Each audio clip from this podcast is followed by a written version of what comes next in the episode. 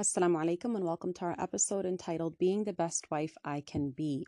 Inshallah, in this episode, we'll seek to investigate what actions can the wife take? How can the wife behave in the marriage to hopefully garner the greatest level of success in this marriage? Allah subhanahu wa ta'ala says in ayah 21 of Surah Al-Rum, ومن آياته أن خلق لكم من أنفسكم أزواجا لتسكنوا إليها وجعل بينكم مودة ورحمة إن في ذلك لآيات لقوم يتفكرون that amongst the signs that Allah subhanahu wa ta'ala created is that He created for you from amongst yourselves pairs, mates, that you can live together and find peace and tranquility with. And that He placed between you affection, love, and mercy. And that indeed this these are amongst the signs for those who reflect. So in this ayah, Allah subhanahu wa ta'ala informs us that amongst the signs that He's given for the creation to reflect on are the fact that we're created in pairs. Men need women, and they were created that way. Women need men, and they were created that way. This is something that Allah subhanahu wa ta'ala informs us about. And we believe in the truthfulness of the Quran it shouldn't be something strange and unusual for us to reflect and think Allah subhanahu wa ta'ala created in the wife a way for the husband to satisfy his most basic of needs in a halal and permissible way. And that Allah subhanahu wa ta'ala created in the husband a way for the wife to satisfy her most basic of needs in a halal way while guarding her modesty and her chastity.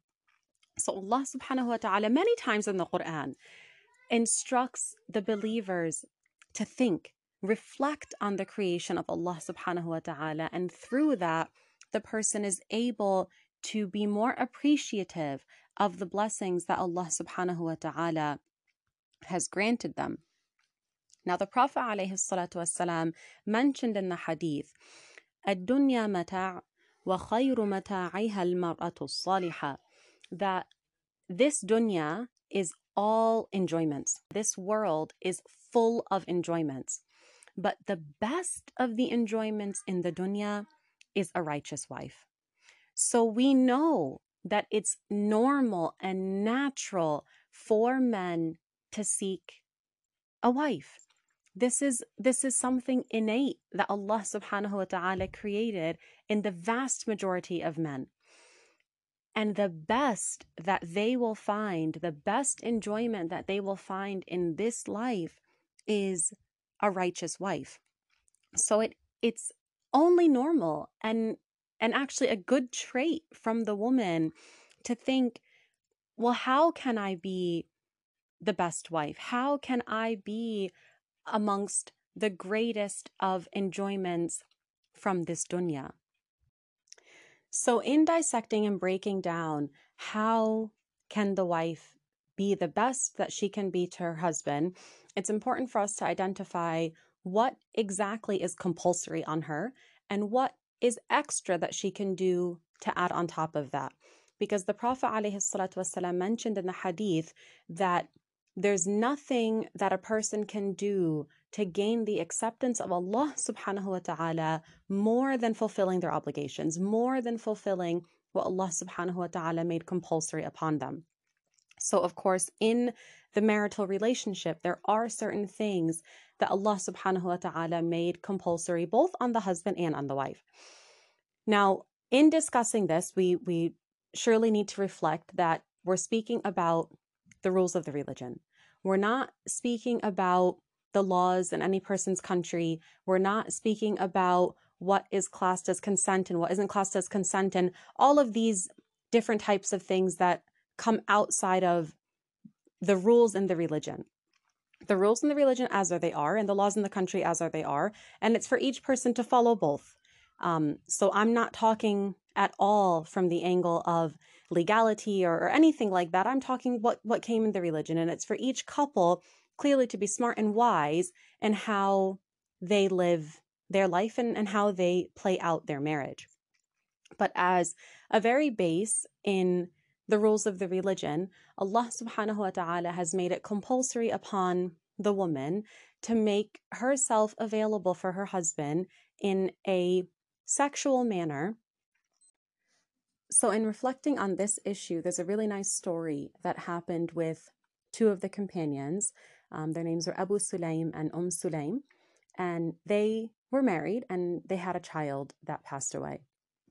So, the other companions came and informed Umm Sulaim, and she instructed them. She said, Don't say anything to my husband about the passing of our son before I do. I want to be the person to break this news to him. So he came home, and it's narrated that she cooked the best food that she'd made for him before that time. She beautified herself, so she put makeup on and, and beautified herself in a way that she'd never done prior to that. She knew he was fasting, so she fed him, she made sure that he broke his fast, and then she invited him to the bedroom and she satisfied his needs in that way. And after that is when she informed him that their son had passed away. And he got very angry with her. He got very angry with her. How dare you wait for me to come home, eat food, sleep with you, and then you inform me that my child passed away, bearing in mind that this was her child as well.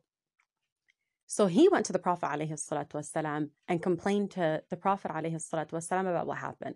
He said, Can you believe that my child died and she had the nerve to cook for me, serve me my food, invite me to the room before she informed me? And what did the Prophet والسلام, mention to Abu Sulaim in comforting her. بارك الله لكما في ليلتكما. May Allah subhanahu wa ta'ala bless you from the night that you had.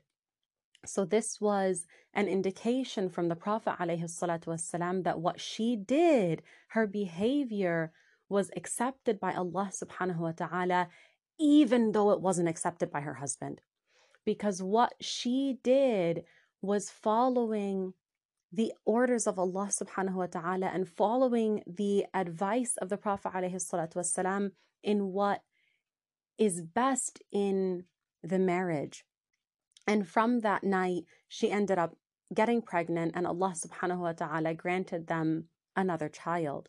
So it shouldn't be that when we look at this issue of sexual satisfaction and we look at this issue of cooking for our husband, that it's from an angle of anger and why do I have to do this? Because this is a massive uh, opportunity for reward. Allah subhanahu wa ta'ala has made it easy for the woman in this aspect to gain a lot of reward. She doesn't have to leave her house. She doesn't have to go catch the bus and catch the train and deal with all the congestion of thousands of people and sit in traffic for 40 minutes to get to work.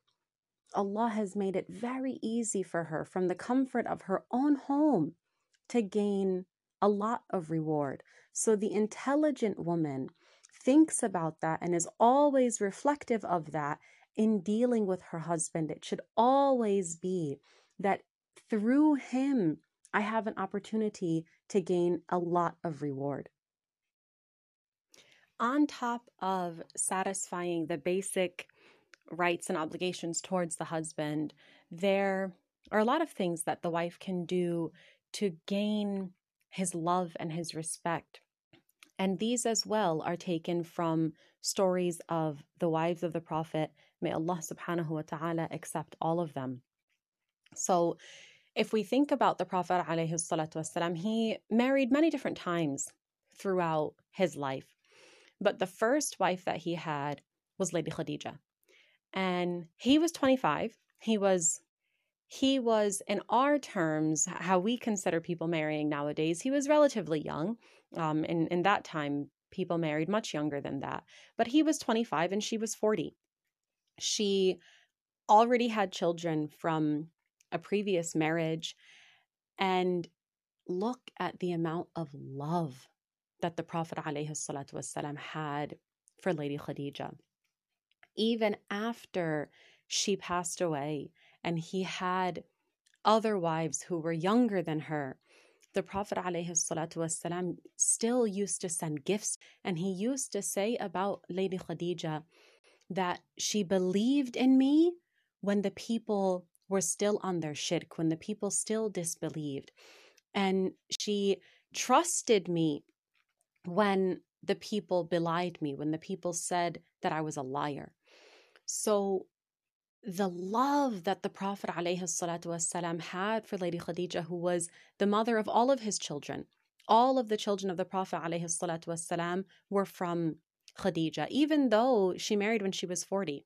Allah subhanahu wa ta'ala granted him six children through her, um, all of whom passed away before the Prophet ﷺ, except for Lady Fatima. So, if you think about how she behaved in that marriage, the Prophet ﷺ, he used to leave her a lot. He used to go to the cave of Hira to think and reflect about the creation before he became a prophet. And she was okay with that. She would leave him to do it because she knew he was doing something special. She knew that this was important to him. He needed this time alone. And she supported him in this. Now, when he came, the very first time that he received the revelation, he was overwhelmed with emotion. This never happened to him before. The feelings that he was feeling he never felt this before. An angel came to him and informed him, You are a prophet of Allah. Go and tell all of the people that what they're worshiping is invalid. Where did the Prophet ﷺ go? He went to the arms of Lady Khadija. He went to her and said, Envelop me, hold me. He was looking for the comfort of his wife. And what did she say to him? She believed in him immediately. She was the first person to believe in the Prophet. And when he told her that, in fact, he was going to go, he was ordered to now go and, and project this news to all of society. These people were worshiping idols. And he was going to be the only person to go out and tell them you are wrong. Leave your idolatry out. This is not the way to safety in the hereafter. What did she say to him? Abshir fala yukhzika Allahu abada. She said, Go, do what it is that you were ordered to do. Allah will never let you down. So she supported him from day one. She believed in him, she trusted him, she supported him, and she followed his lead.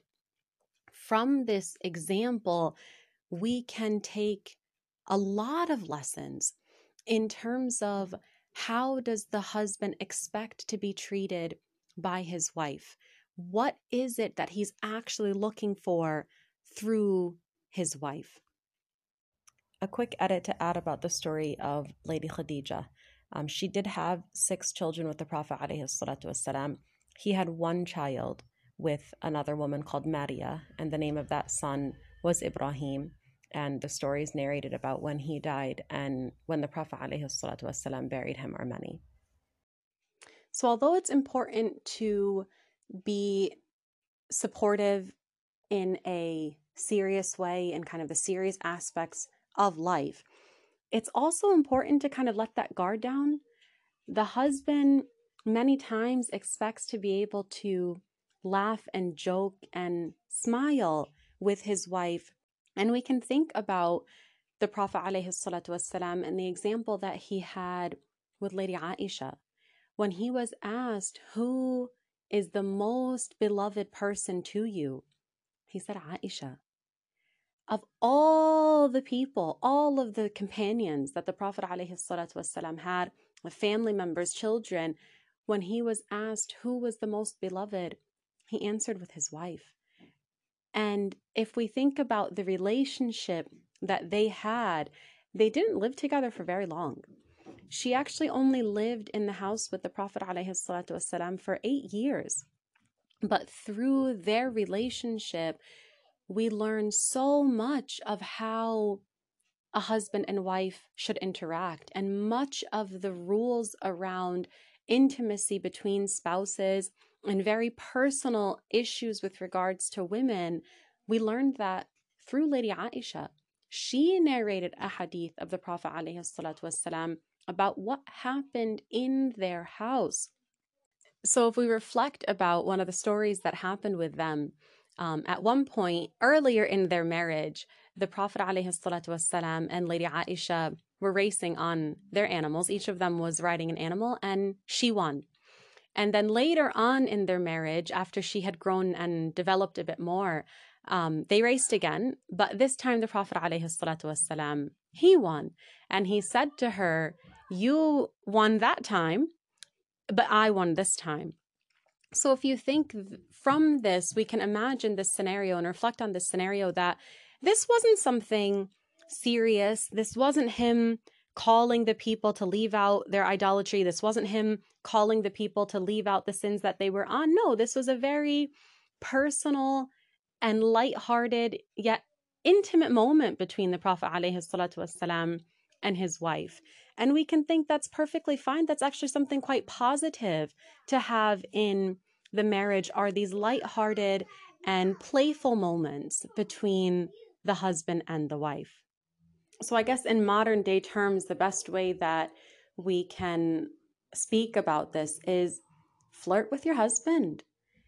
It's in the very early stages of a marriage that might be, that might come more naturally, but the love and the desire for that doesn't change it should be some even if it's something that has to be quite conscious that a woman it may not naturally come she might be tired and and whatever but if she knows that this is something that's going to please her husband it removes a lot of tension from the marriage that may exist with both working and both dealing with kids and whatever else adds that strain and stress to the marriage a simple laugh sometimes a simple smile is enough to completely change the mood in the house. To finish off this episode, inshallah, we'll mention some of the questions that came through regarding this topic. Um, one of probably the most common questions that came was how do we balance it all? How do we balance being a wife and being a mom and managing the house in terms of cooking and cleaning and working and the woman needs to be smart with prioritizing her duties and prioritizing and structuring her time. So, if she reflects and breaks it down in terms of religiously what are the most important roles for her to fill, because religiously, surely there is a structure with the role of her husband taking the first priority, the role of her parents after that, the role of her children after that, so many times we find that life is just flipped upside down with most of the focus and attention perhaps going to work or going to relationships on Instagram and posting on Facebook and whatever the case may be is that the time just somehow seems to go. But if the woman really restructures herself and says, listen, my husband is not home before five o'clock at night. So, in that time, in all of those hours, I can have the house be in whatever state the house needs to be in or wants to be in and do whatever I want with the kids. But if she knows that, okay, from five o'clock, this is when things are getting sorted for my husband. So, at maybe four, she'll start cooking and cleaning so that when he comes home, it's not chaos the husband doesn't want to come home after just having a long, chaotic day at work to another set of chaos at home. And the woman should reflect on that. If we think about the ayah of the of the Quran where Allah subhanahu wa ta'ala mentions that the husband and wife live together in tranquility, each should make it tranquil and peaceful for the other, that it shouldn't be an issue to go home. It shouldn't be, oh my God, I just have to sit in the car for another 10 minutes and just listen to something on the radio because I, I just can't bear to go and deal with all the screaming and all the shouting and stepping on Legos. And the woman should be quite conscious. And that doesn't mean that her kids can't play with Legos. They can play with Legos all day. They can play with Legos when he's not home. But she should be conscious to take care of the issue of having his food ready and having the house clean and herself prepared when he comes home so that it's something he enjoys to do. He can't wait to leave work to go home and find peace. Another question that we received was how do we balance between letting things go, letting things slide that might upset us, and bringing up issues that are really bothering us? Now, the answer to that question is more from the angle of good manners in the religion. If there's an issue that someone is leaving out an obligation that they have towards Allah or leaving out an obligation that they have towards another person, then you, as a Muslim, regardless of the fact that you're his wife or not, you have to speak up because Allah subhanahu wa ta'ala ordered us to bid the lawful and forbid the unlawful. So if a person is leaving out an obligation or committing a sin, then this is something we have to speak up about. Other than that, it's usually for the wife to be wise. And they use the terminology pick your battles. It doesn't serve the woman any good to be nagging about everything because then all it's going to seem to be to the husband is that she picks a fight about everything. But if it is that for many issues she doesn't say anything, then the issues that she does bring up, even if it's not necessarily an issue of halal and haram, permissible and not permissible, he's able to identify okay, this is something that's actually really serious for her. She never said anything before about me playing football every weekend. She never said anything to me before about going to this person's house. She never said anything to me before when I went on that holiday with my friends. But now, when she's talking about wanting me to spend time with her and the children, this is something that's very important for her. So let me actually think and reflect on it. As opposed to if every single issue she's bringing up and complaining about, then he's not able to differentiate what is actually more important to her. And surely each woman has things that are more important for her that she would either want him to do or leave out more than the others. But in reflecting, well, how do I actually benefit by not saying anything? Where where do I win? How do I get out of that anything good? We reflect on the hadith of the Prophet والسلام, where he mentioned that he promises a house in paradise for the one who leaves out arguing even when they're right. So, this, if we think about fighting the person's natural inclinations, usually when we're right, we want to prove that we're right. We want everybody to know that we're right. But that's not classed as good manners in the religion. What's better is for you to know that you're right, but to remain quiet for the sake of Allah, not for the sake of your husband, not to necessarily avoid an argument or for the sake of Allah to fight yourself, to fight your own natural inclinations and desires in hopes that you seek the acceptance of Allah subhanahu wa ta'ala. And by this, this brings us to the end of the episode being the best wife I can be. And inshallah ta'ala, we've all benefited. Walhamdulillah, wassalatu wassalamu ala rasulillah. We'd really like to hear from you, so don't forget to follow us on Instagram at Umtalha Speaks and send us across any message or feedback, um, any questions that you may have, so we can incorporate that into this podcast.